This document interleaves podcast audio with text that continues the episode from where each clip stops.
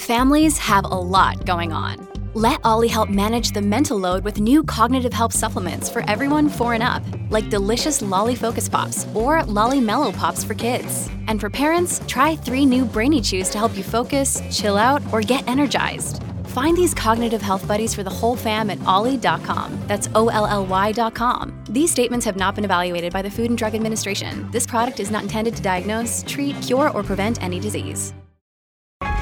Cats at Night. Now, here's John Catsimatidis. All right. We also, by the way, uh, Ryan Payne, we also have Burt Flickinger on the line with us. Uh, stay on, Ryan. Let's hear, what Burt has to say. Burt, uh, uh, Burt is an expert in consumer uh, uh, spending, et cetera, et cetera. Burt, wha what do you see from the consumers? What do you see from the food manufacturers? What's going on? John, uh, wages going up, as you know well, in New York State, 7.5% this month. Uh, wages across the U.S. going up 5%. Inflation still 7%. Boston Globe, New York Times are reporting Christmas tree prices are up 30% for the scrawny trees, 300% for the big trees. So potential train wreck under the Christmas tree because uh, people can't afford to get the gifts uh, to go under them. And uh, in our store checks across the country, a lot of people out looking in stores, browsing but not buying. And if they buy, there's they have small bags with only a few items, no big bags like pre. So you think it's going to be a bust of a Christmas as far as consumer spending? Uh, bust of a Christmas, uh, adjusted for inflation, just like Cyber Monday and Black Friday were uh, busts adjusted for inflation at the end of November. Wow. That's that's scary. Ryan, what do you say about that? I mean, can I push back a little bit?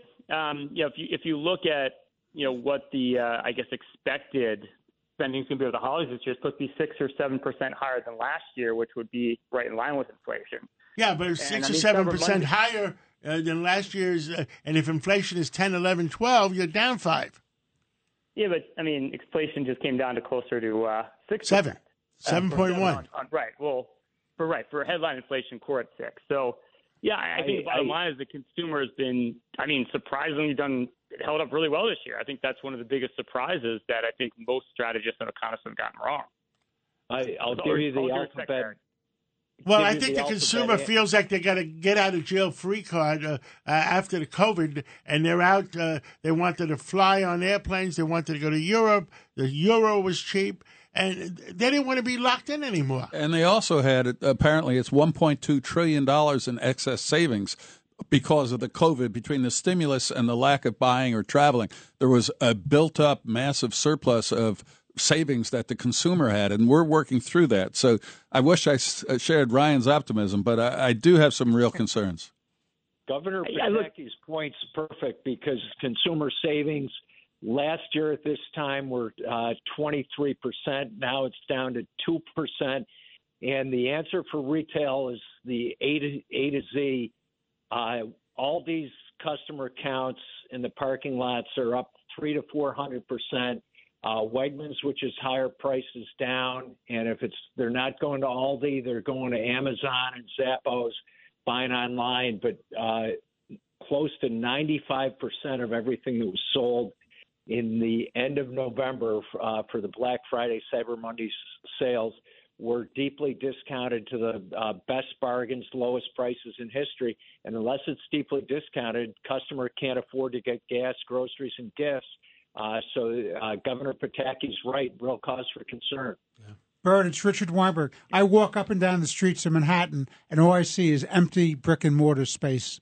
And that's a very big negative for the economy. And that's telling people that they're scared, they're not investing. They still have very low occupancy in the commercial buildings. Doesn't that impact the future of this economy?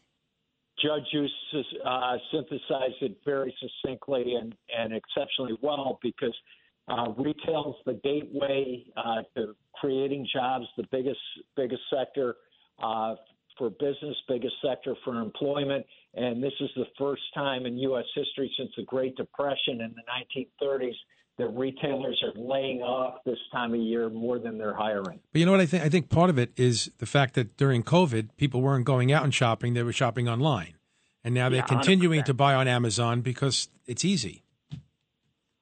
I think that's a big part of it, right? The consumer spending really hasn't come down. It's just a lot of it shifted to It's just, online. it's just shifting to online because people are used to it because that's what they did for two years. Yeah, and who's, by the way, Shift, shifting online because of crime too. Yeah, because yeah, you yeah. still have over forty percent of Americans concerned to go into stores because of uh, crime and potential cross contamination of respiratory diseases. but if the retail is down, who's going to employ these people? Where are the revenues coming to pay for all the social programs? Because you need taxation that's coming out of the sales on the uh, on the retail stores. And, and if you destroy the retail cars like Third Avenue and Fifth Avenue in Brooklyn, then crime rises because there's no one on the streets shopping, no That's one eating exactly in the restaurants, Craig. no one going right. out to the bars at night. So we need we need these stores and the brick and mortar to continue to operate.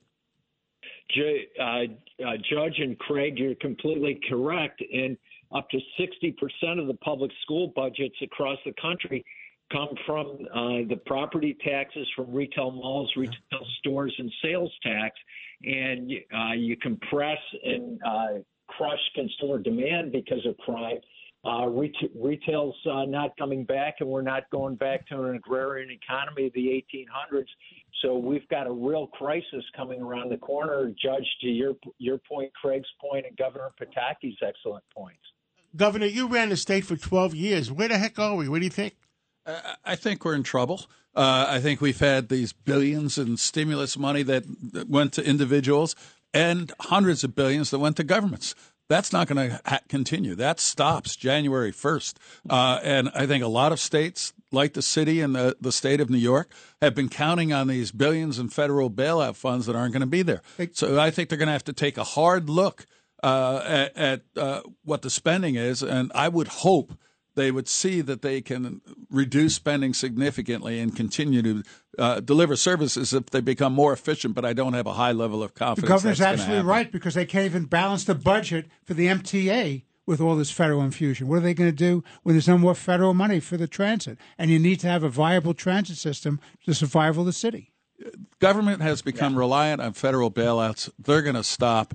It's going to create real problems in states and cities like New York. Yes. Uh, Ryan You guys took Payne, thank you. Today. Ryan Payne, thank you. And uh, Burt Flickinger, thank you. This is Cats at Night. on the Red Apple Podcast Network.